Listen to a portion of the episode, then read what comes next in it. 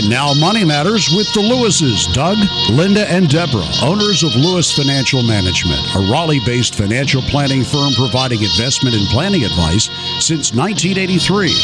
Doug is a certified financial planner who could answer your questions about investments, retirement planning, and estate planning. Why not call Doug, Linda, and Deborah right now with your investment question at 919 860 9783. That's 919 860 9783. Now, here's Doug, Linda, and Deborah. Investments offered through SFA Inc. Investment advice through Lewis Financial Management. SFA Inc. and Lewis Financial Management are not related entities. Hello, North Carolina. This is Doug Lewis, certified financial planner, once again welcoming you to Money Matters with the Lewises, Doug, Linda, and Deborah Lewis. And we are the Lewis family. This is Linda Lewis. And this is Doug Lewis, certified financial planner. And this is Deborah Lewis, certified financial planner. And we are here tonight to answer all of your financial planning questions. Call us with whatever question is on your mind about your own personal financial issues. Well, Doug, in the world of retirement plans, what's new? Well, yeah, you know it's uh, it's it's quite interesting, but right now there's been a little bit of an expose happening. The mutual funds in your 401k, Mr. Client, may not be mutual funds after all. In other words, in recent years, more and more of the 401k plans have replaced the mutual funds in their investment lineups with what's called collective investment trusts. And not many people knew about these, but they've been there for some time and they're just getting a lot of publicity now, negative publicity as well as po- positive publicity, because these investments look and act a lot like mutual funds, but they disclose less about the inner workings of the 401k plan to the 401k participants, the employees. Yeah, these are also known as collective trust funds. That's Now, right. That's these- exactly yeah. right. And so, so these trusts are. Um, they they look and smell like mutual funds, but there's some real differences. The trusts are accounts available only to retirement plans. They're sponsored by banks and trust companies, and primarily they're overseen by banking regulators, but not subject to the rules of the SEC, the Securities and Exchange Commission. And that is a little scary because the SEC looks at all the mutual funds. These they do not. Yeah, many collective trusts track indexes like index mutual funds. And that would be the second thing that I would say is um, a, a little. The, you need to be cautious and, and know these know about your 401k plan. Collective trusts cost advantages and there are some, stem mainly from the fact that they are exempt from the Investment Company Act of 1940. And it's this act which governs mutual funds. Yeah, and that's the problem. Mutual funds are required by law to deliver prospectuses and periodic reports to the investors, including those people that are in the 401k plans, as well as they have to make certain filings to the SEC. Well, without these rules, it is true, trusts can save on the cost, but these lower fees that the trust save on, they come with trade-offs because collective trusts don't have ticker symbols. What that means is that 401k participants or employees aren't able to track their performance or compare them with other investments that have public websites which publish mutual fund performance data. And I'll tell you, that's a big problem when someone comes into our office and says, evaluate what I have or evaluate from these funds that are available to me in my retirement plan offered through my employer. Well, if there's no way to dig deeper and find out more information, even at the advisor level, it can be quite frustrating. As you're saying, Deborah, one of the things that we always ask our investors, our new clients that come to see us for advice, we ask them to come with a, a list of questions that they want answered during that consultation. And one of the most popular questions is, What's your opinion of the investments in my 401k plan? And of course, for us to answer that, we go to the websites of the different funds inside, we look at the track records and so on. But there are certain ones that we're not able to because they are these collective trusts. That's what they are. And that is a problem for us to evaluate That's right. And in general, these com- these com- the collective trusts, just if you compare them to mutual funds, they are a lot less transparent. And that for you as the individual person who is investing into your employer's retirement plan makes it hard to know, well, what are you investing in if it's less transparent? If you want some advice, it it makes it very hard for the person trying to give you advice. So there's a lot to know about what you have in your plan and a lot to learn about whether or not you have a mutual fund or a collective trust. For a consultation with Doug or Deborah Lewis, call Lewis Financial Management at 919 872 7000. That's 919 USA 7000. Well, Doug, give us some good advice about why not to market time or follow someone who tries to do it. Because this is an awfully um, uh, foolish thing to do. It's foolish, and yet you hear it promoted so often. Just think about it. If you want to make money in the stock market, you have to be in the market. Market timing for fun and for profit. Now, that sounds great, doesn't it? And why wouldn't you want to have fun while you're making a profit? And why wouldn't you want to invest in the market when it's going down? And all those questions. But unfortunately, that's not the way it works. And there was uh, an article written by a one of my peers, Harold Evensky. He is a certified financial planner. I've known Harold for many, many years. He's also a professor at Texas Tech University. And uh, he wrote a very interesting article pointing out that there is an overwhelming uh, temptation to follow the guru who promises to help you avoid bear markets by trying to ride market updrafts and avoid the drops. And that approach of beating the market is an overwhelming temptation for a lot of investors. Yeah, a simple analysis of market history would show that if you called the market correctly every year, you'd be rich. If you were correct in calling the market even half of the time, your return wouldn't be too bad either. Given those odds, why wouldn't you give market timing a shot? Yeah, the problem and it sounds logical. And then the problem is, Doug? that in many cases, simple statistics can be very, very misleading. That's right. Yeah, what matters is not the average, but the actual annual sequence of the returns that make up that average. Remember, a market timer has to be right twice. First, he's got to be right when you get out of the market, then, he's got to be right when you get back in. That's right. Because if you don't get back in at the right time, you lose as much as if you don't get out at the right time. All of this is is really uh, uh, poignant because let me ask you to name any anyone listening right now the top 10 market timers of all time. I doubt anyone can come up with one. How about the top 5?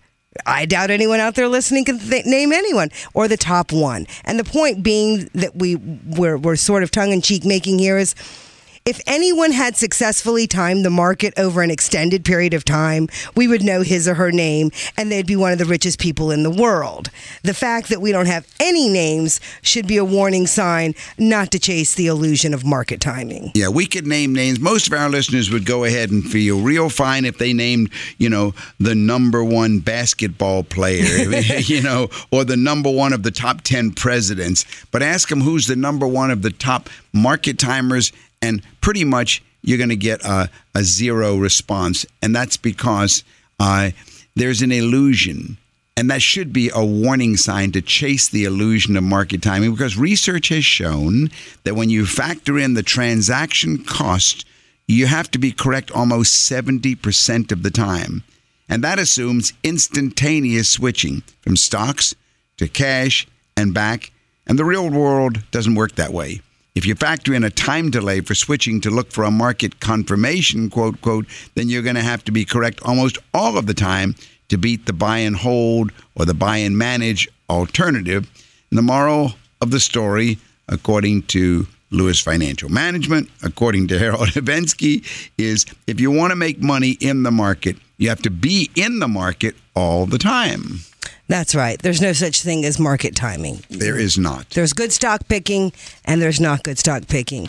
And at the bigger level where we should all be is picking good managers of good pools of investments. And that's where we help our, our clients. Okay, let's take Chris's call. Chris, this is Doug Lewis, certified financial planner. How can I help you? Well, I have a question about college funding. Okay. And uh, my question uh, has to do with about how much should you be putting in a year? Uh, I've got an eight-year-old and a four-year-old, Uh-huh. and I've got twenty-five thousand put away so far for the eight-year-old and fifteen for the four-year-old. Uh huh.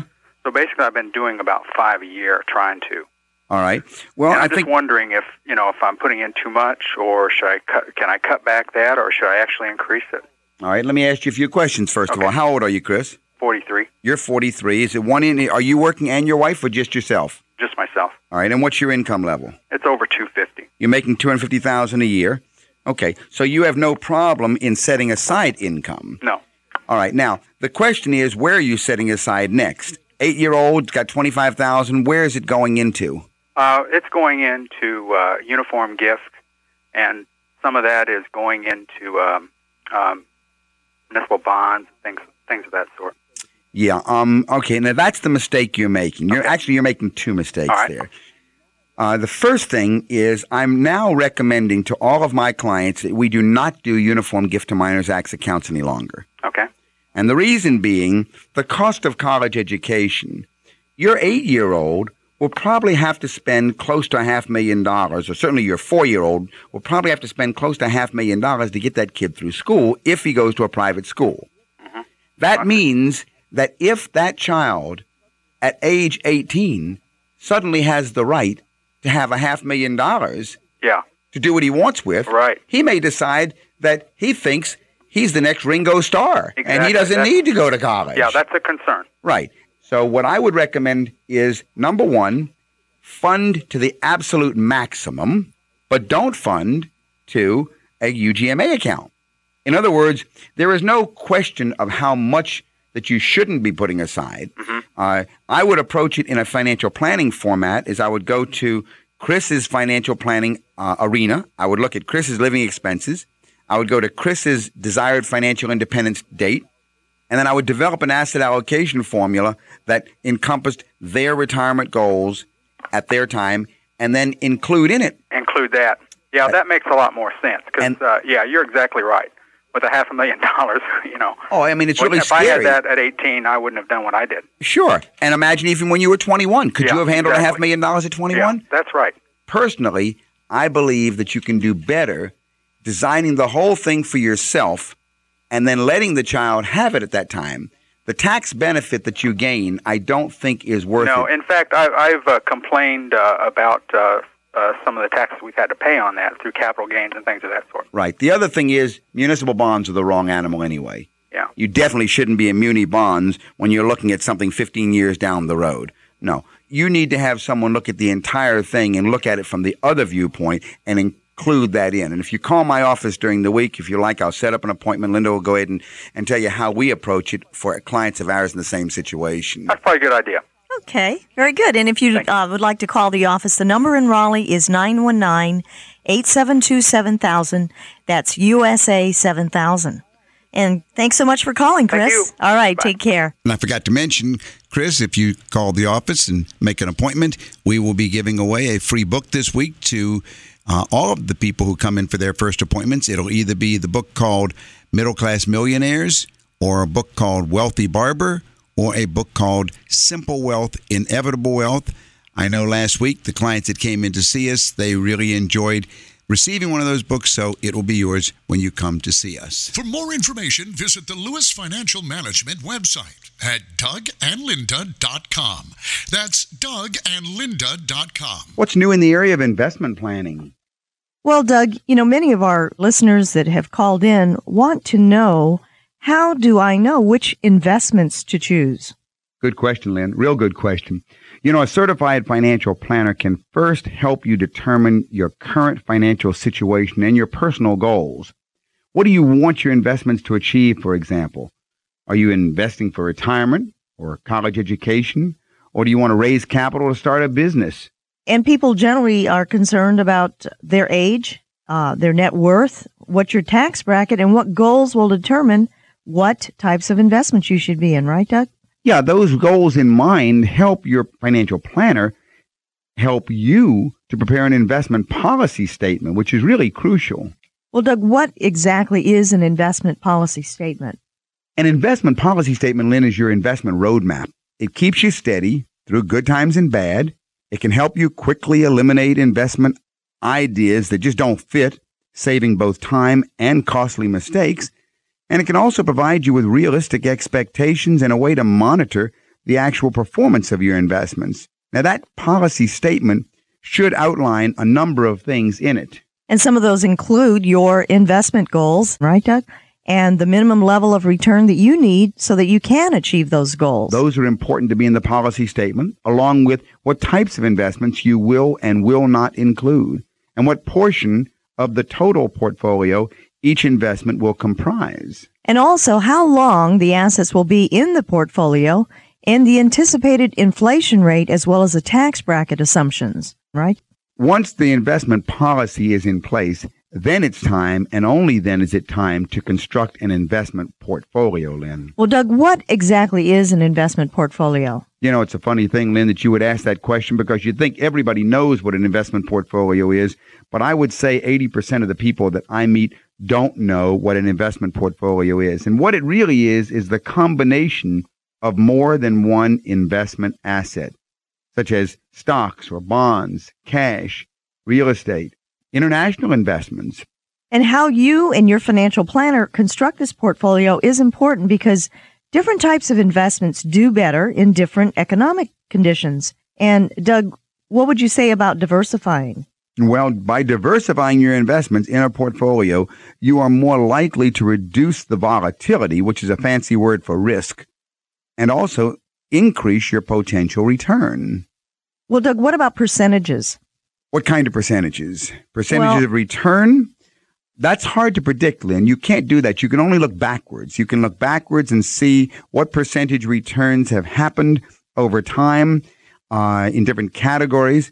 But research does indicate that over 90% of a portfolio's performance is attributable not to the percentage returns, but to the selection and balancing of the different asset classes. I've read that a, a mere 5% is attributable to the selection of specific funds, but only 1% to luck. Yeah, 5% is, is virtually nothing. Most of the time, what makes a portfolio work or not work is not the hot investment, but it's the way that you've balanced it.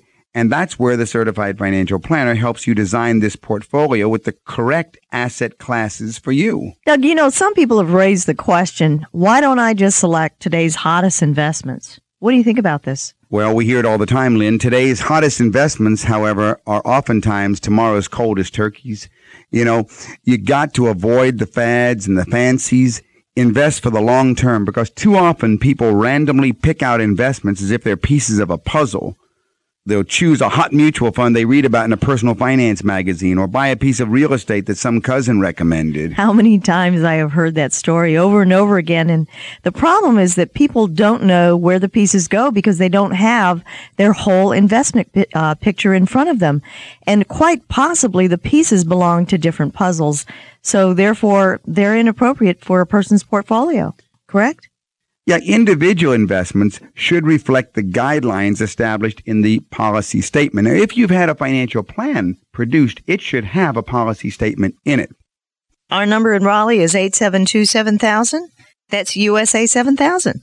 But in either case, the policy statement should reflect, or the investments in the portfolio should reflect what's in the policy statement. Well, Doug, other listeners wonder should I buy individual stocks or bonds or mutual funds? And a lot of people have questions about what should I be in, particularly if they're if they've been in CDs or if they've inherited money and they want to know what should I do with this money?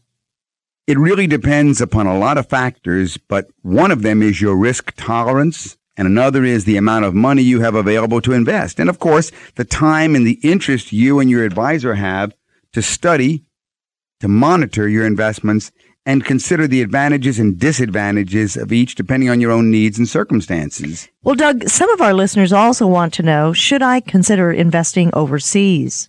Foreign stocks and foreign bonds are more volatile, but they oftentimes perform better when the U.S. market performs poorly, and thus you can find a way to reduce the overall risk of your portfolio. You know, Doug, I've read that with many international mutual funds available, it's relatively easy to purchase a part of the rest of the world if you and your advisor find such uh, an investment appropriate. Yeah, that's a, that's a given, Lynn. The point is that the capitalization around the world, the investment opportunities around the world are out there far and far beyond the United States. And if you're going to go ahead and participate in wealth accumulation, you need to expose yourself to international investing. It's a good way to balance a portfolio on the one hand, because world markets don't move in perfect harmony. Uh, as one market goes up, another goes down, and so forth. What's the best way to go about investing? Well, there's no one preferred way, but a good way is dollar cost averaging if you've got money coming in over a regular basis. Actually, there's a wonderful book that I like, Linda, called The Wealthy Barber, and it makes a strong case for accumulating wealth on a regular basis, month by month by month, uh, if that's the way your money comes to you. Uh, then there are other ways to consider with regard to lump sums and trust and so forth. But in the dollar cost averaging methodology, what you're doing there is you're trying to keep yourself from timing the market and letting time, not timing, do the work for you. Then by diversifying and investing regularly, you're able to more likely earn a reasonable return since some investment markets over time rise in value and others go down in value, but most of them will rise in value. Now, a very serious question here. How does one avoid investment scams? You know, Linda, it's a sad thing, but if you've been in this business as long as I have, you've seen the most amazing number of scams out there, and you're amazed at the greater fool theory. You know what the greater fool theory is? No. There's always a greater fool. There's always a greater fool. I mean, it's unbelievable. The wise people that I've spoken to, the wealthy people who have swallowed hook, line, and sinker. They, oh yeah, they buy those uh, the the pitch on the buying coins coins and gold and what was that offshore trust that guy called you about? You remember that one? Yeah. How to cheat the United States out of all their taxes because by a, a, a constitutional constitutional trust. Wasn't that what it was called? The constitutional trust and oh, everything. Man. And then the cellular telephone deals and the te- I mean one after the other. One investment rule is if it's too good to be true, it probably is. And the second rule is mm-hmm. never invest dollars as a result of a telephone pitch the majority of investment scams are boiler room telephone operations. You should always demand a detailed prospectus and other financial offering materials before making any decision. You should refuse any buy now sales pitches, and you should be working with a financial advisor, in my opinion. What are some common investment mistakes that people make, Doug? Let's let's review those very quickly. Well, mistakes. Uh, I guess the biggest mistake is they don't start soon enough. You know, an investment of $100 a month when you're 25 years old and you reinvest everything is going to be over a, a, third of a million dollars by retirement age. The second uh, mistake I guess people make is they don't develop any plan, any investment plan. And they don't diversify their investments. Big problem. You remember that? Putting one? all your eggs in one basket? I would tell you, as soon as somebody finds something they like, everything goes in. Everything goes in. Like the fellow that came to see you recently with $2 million, that one stock. Right. And uh, people often have unrealistic expectations. Unrealistic expectations, big problem. To earn higher returns, you usually have to take more risk. Lower risk usually means a lower return. And most people don't invest for the long term. And basically, what happens, you can reduce the risk of more volatile investments such as stocks, correct? If you do invest for the long term, that's exactly right. And another mistake people make is they don't take the responsibility for their own investments. They don't educate themselves about their investments and they fail to keep a close eye on their investments. And I get more people that call me that say, well, I've got this, I've got this retirement plan, but I'm not sure what it is or what's in it. If your financial planner or your investment advisor isn't willing to explain the fundamentals of investing and the advantages and disadvantages of a specific investment you're considering, you should not work with that advisor. And many people fail to take full advantage of their 401k plans, their IRAs, or any other tax advantage saving plans. Those are the primary uh, mistakes people make, Lynn. If you have any further questions or if we can be of any further assistance, um, you can call our office at 872 7000 in the Raleigh area, and we'll be happy to do what we can to assist you. Well, George, how can I help you? This is Doug Lewis. Doug, I have a question about mutual funds. What advantage, if any, is there to be had in buying a load mutual fund? And if there's no advantage, why are there so many of them? The advantage to buying a no load fund? A load fund. Oh, that's real simple. That's like saying, what's the advantage of going ahead and getting a real estate broker to sell my house for me when I can sell it myself? Uh, I thought you were going to ask the other question. What's the advantage of a no-load fund? And well, there isn't. Either way, and I'd, I'd like to know the advantages uh, going either way. All right. Well, uh, first of all, there is no real advantage of you of buying a, a no-load fund or a load fund. There is no real difference between them. That's not the way you look at the issue. What you really want to know is what's the performance and how has the fund with its managers done to make money over a length of time? And uh, that's all you do. You just go ahead and you find the if a if a particular set of, of managers can make more money for you than another set of managers, then go with that manager and don't worry about if you had to go ahead and you know pay a few dollars uh, to find uh, a broker or a planner to put you into that fund. I you know don't be penny wise and pound foolish. Depends how long the money's going to be there too. If you're going to put pay a five percent load on a fund and you plan to keep your money there only three years, yeah, then that's wrong.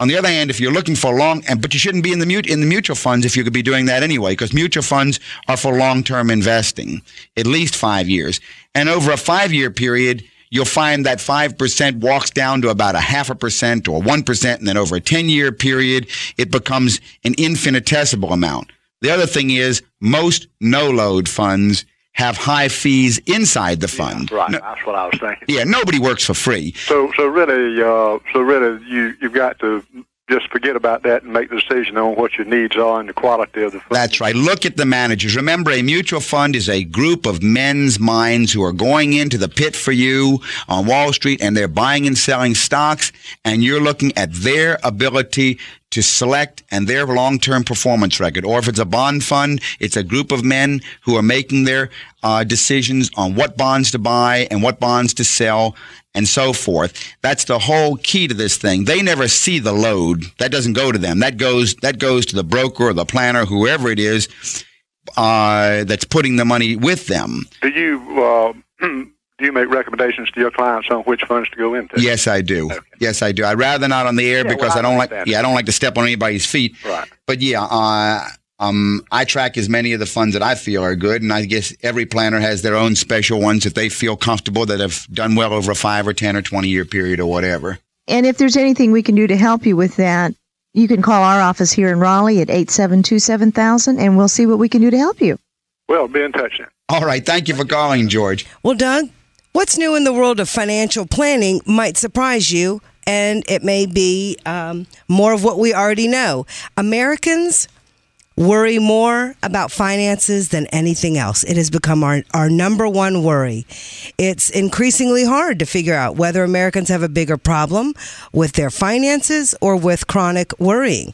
So, here are some ways to see that you do need help, you need an advisor, and you need a plan. Yeah, actually, I'm glad you brought it up, Deborah, because Americans think more about money on a daily basis now than about anything else, according to all the studies that I'm seeing. Actually, one out of five Americans fears living paycheck to paycheck for the rest of their life, with almost just as many people worried about being in debt forever. So, never being able to retire appears to be a common worry for more than one out of seven people, according to the studies that I'm seeing. Yeah, American workers just don't understand the retirement planning process, which is ironic because studies show that a way to reduce financial stress is to have a plan. Those fears are biggest among the age groups most likely to face them. So, with younger respondents, those in the early stages of their work career, they're scared about a lifetime of debt or continuing to live paycheck to paycheck, while older Americans can't see retirement in their future. I was thinking about the younger and the older, and the younger and the older, and I realized that the clients that we could, that are seeing us, we are getting more and more younger clients. Yes, We are. we are. We're getting more that are in their 30s and 40s, uh, and that decade they have a whole different set of parameters and things to look forward to and fears in front of them. And then we have those that are in the 50s and 60s and they're sitting on the edge of that retirement and they're looking at life through a different set of, of glasses. And then we have the retirees who are in their 70s and 80s. And of course, they have a whole different set. But the matter of stress is a huge issue. Now, part of the I'll never get there worry problem in the young ones and the older ones comes from a financial planning industry that talks about ideal levels of saving and investment without recognizing that falling short of those high levels of saving does not leave the individual totally destitute. And I have to agree that we're probably guilty of that in uh, amongst my many of my peers because sometimes there's different ways to slice the loaf to get bread. That's right. That's right. Even if you don't get to some sort of an ideal number, it just means you change things. Now, a lot of financial planning is about, well, if I didn't get there, what do I do? But um, a lot of this advice, for example, you know, the standard planning advice that is out there is that you need to amass a portfolio that is big enough so that you can live off, let's say, a 4% return of your nest egg.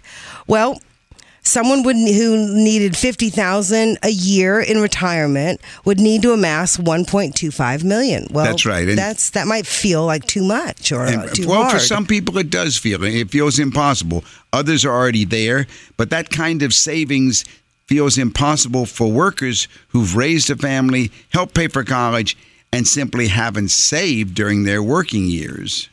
Yeah, this ideal retirement sla- savings goal could be a range of savings that starts with whatever level is necessary to not outlive the savings without guaranteeing a large inheritance to heirs. Yeah, and that's where the actual face to face certified financial planner who's working on a fee basis, as we are, can really help because a robo advisor, a, a, a model, that, that really, a computer mechanism, that's not really what you want. There is a big difference between saving enough to be self sufficient for life and amassing a portfolio that theoretically would allow you to afford your lifestyle forever. Now, when we hear it that way, what I recognize, and Deborah, you recognize, is there's two different methodologies. There's what's called the depletion formula method, and that would be enough to just have to give you everything you need to live for the rest of your life, and then when you die, you've used it up. That's the depletion formula, and that's a smaller number than the afford to live your lifestyle forever, which is indeed financial independence, where you're not depleting it.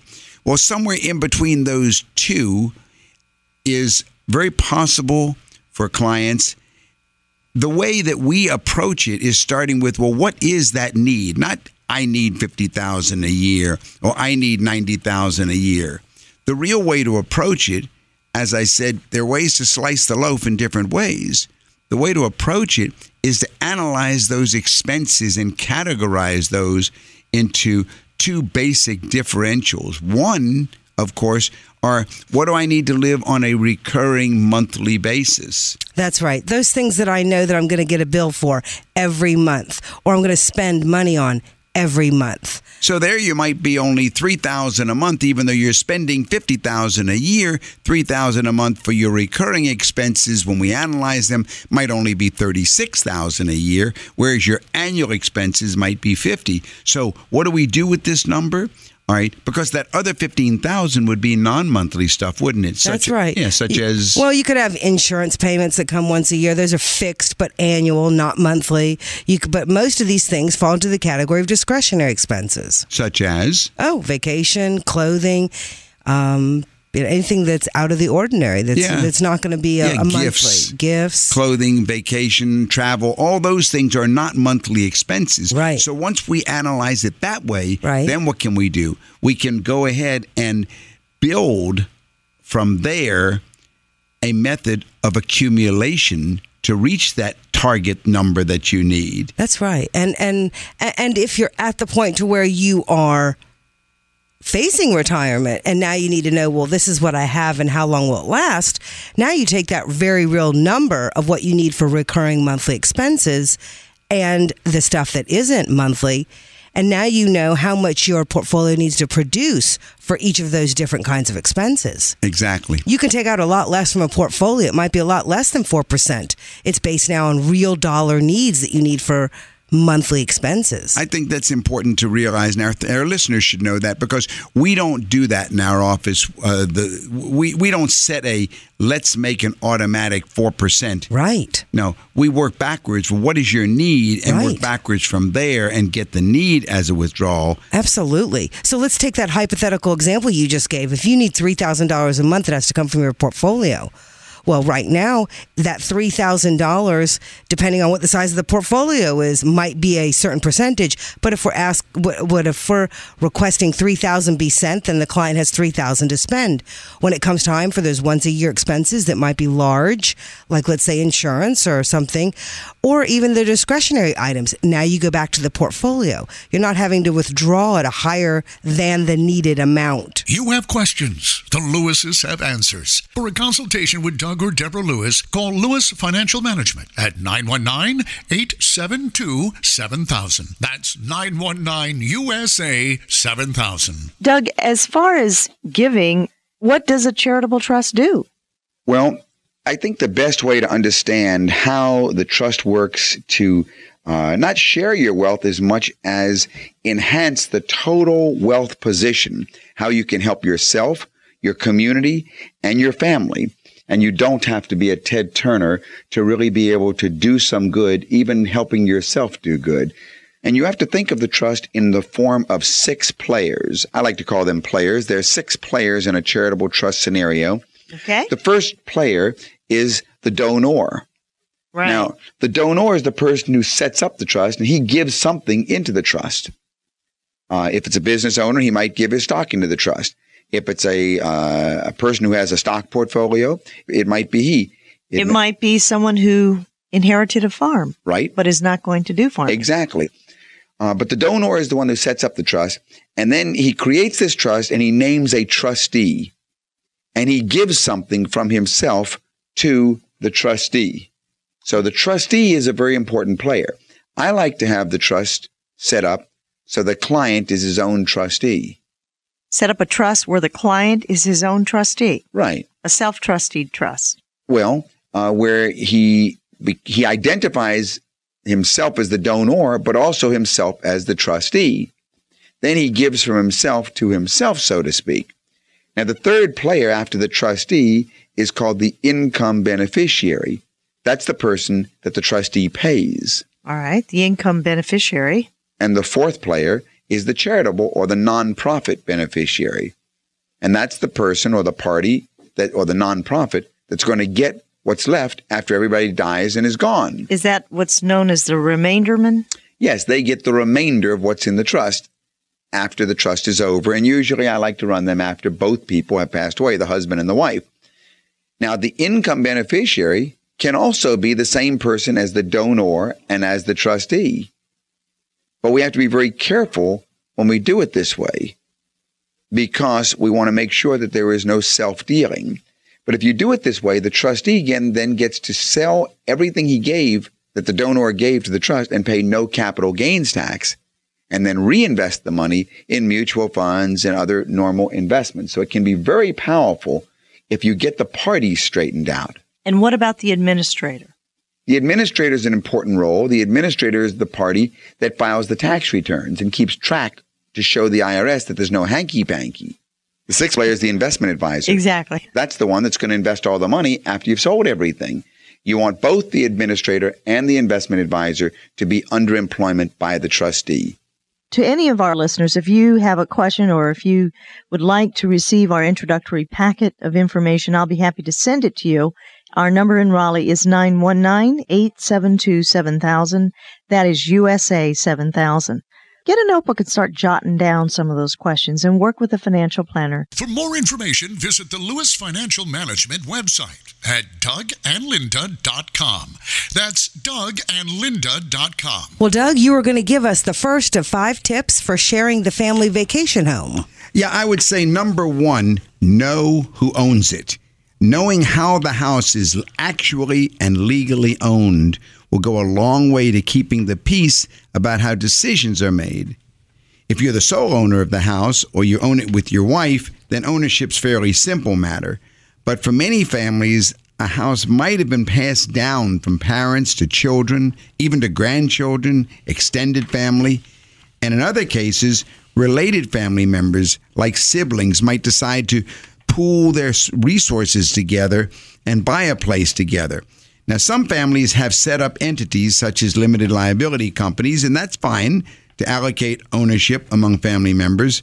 But because ownership is the starting point and legally the ending point for rights and responsibilities, make sure that everyone knows how much they own and how they own it. A second tip for sharing a family vacation home is have regular meetings. Homeowners should meet or have a group conference call on a regular basis to discuss any major issues that come up. And these will include long term issues such as do we need a new roof? And also short term issues like who can use it for spring break. A third tip might be creating rules for the, just the usage of the home. You will need to establish rules on when it can be used, who's responsible for the upkeep, what are the expectations for cleanliness and tidiness, and what to do when something unexpected occurs on the property. The home might mean very different things to different family members, and how they want to use it will reflect that. These topics are best discussed openly when the owners meet, and we always encourage us or a financial planner to be there too. Yeah, and we have had those meetings in our office, of course. The fourth um, tip would be to decide on the allocation of the costs because there are basically two kinds of costs for most vacation homes. You've got capital cost and you've got cost related to ongoing usage. Capital cost, that's going to include things like uh, purchases, any major changes, improvements to the property, such as a kitchen renovation. Owners should share capital costs proportionate to their ownership. Well, that's pretty simple, and they should be shared equally when the house is sold. But the questions can be difficult when the financial resources vary across the owners, and usage costs can become difficult to allocate when the level of use varies across family members. One member is using mm-hmm. it much more than the other, and those use costs. So, those types of issues need to be discussed again with the help of someone like myself. A, a certified financial planner who can keep the peace so that as things go on, there is no disagreement. And the fifth tip for sharing a family vacation home is the legal nature of the home's ownership will determine what family members can do with their interests in the event of a death or divorce or the possibility of a sale. And tenants in common can sell or gift their interests to anyone they choose, while the share of a tenant with rights or survivorship will automatically transfer to the other owners at death. So owners should discuss their wishes about what they can do with their ownership interests in each of these cases and other possible scenarios. So to all of our listeners, if you happen to own a vacation home jointly with other family members, you should also coordinate your estate plans with whoever owns the home to prevent any surprises if something should happen like the death a divorce or a sale. And the best time to do so is long before any of those circumstances arise. You're listening to Doug Lewis, certified financial planner, Linda Lewis, and Deborah Lewis, certified financial planner, the Lewis family with Lewis Financial Management, LLC, in Midtown Raleigh. Call us at 919 872 7000 if you would like to schedule an appointment to address your financial planning issues. Let's take another caller. Gil, is that you? Yes. This is Doug Lewis, certified financial planner. How can I help you? Good afternoon, sir. I am 45, and for various circumstances in my life, I was not able to start saving for retirement until about three years ago. I'd like to know what can I do to maximize the amount that I can generate for retirement while still maintaining a, a reasonable degree of safety for my funds. Well, tell me a little bit about yourself, Gil. How you say you're 45 years old? I'm 45. You married or single? I'm married, three small children. What's your income, Gil? About 150. All right, so you're making 150, and is your wife working? No. All right, so that's the only income. Do you know what your living expenses are? Um, roughly about six thousand dollars a month. All right, so you're spending about six thousand a month. That's seventy-two thousand a year. Um, let me ask you this now: What have you accumulated so far in the way of personal investments? Uh, uh, we've got some money in in uh, mutual funds, about twenty five thousand or so. Twenty-five thousand. And, which funds are you in, or what kind of funds are they? Uh, we've got about half and half. One is a, one is one is a growth in income, and the other is a short term bond.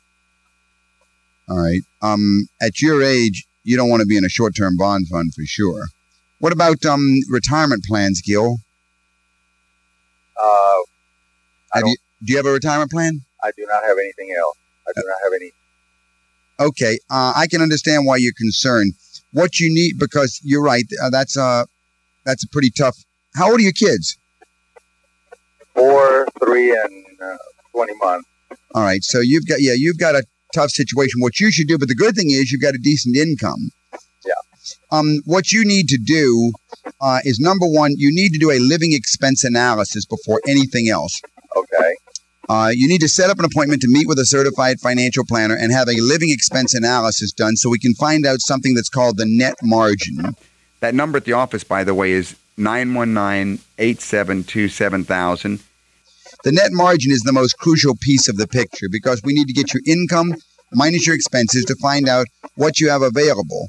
Then that number, whatever it is, uh, you know, if that number is five thousand a month, then that's good because five thousand a month then would be able to go into uh, a particular investment program. If it's only two thousand a month or whatever, then then we need to go ahead and and use an asset allocation model to determine where to go. Now, it's a it's a delicate balance in terms of selecting the vehicles, but for sure, I think you could be in either growth and income funds or growth funds or international funds. There's no reason that you should be in bond funds if you're trying to go ahead and catch up, even though you're 45 years old. Besides, if you got a newborn baby or a little one, you know you're working for the next 20 years. Oh yeah. All right. So with a 20 year time frame in front of you, you could go ahead and do that. The bottom line has to be to start with the dollar amount and then start figuring what vehicles, whether they be the internationals, the growth funds, or the growth in incomes, will meet the need. We have to get the living expenses today.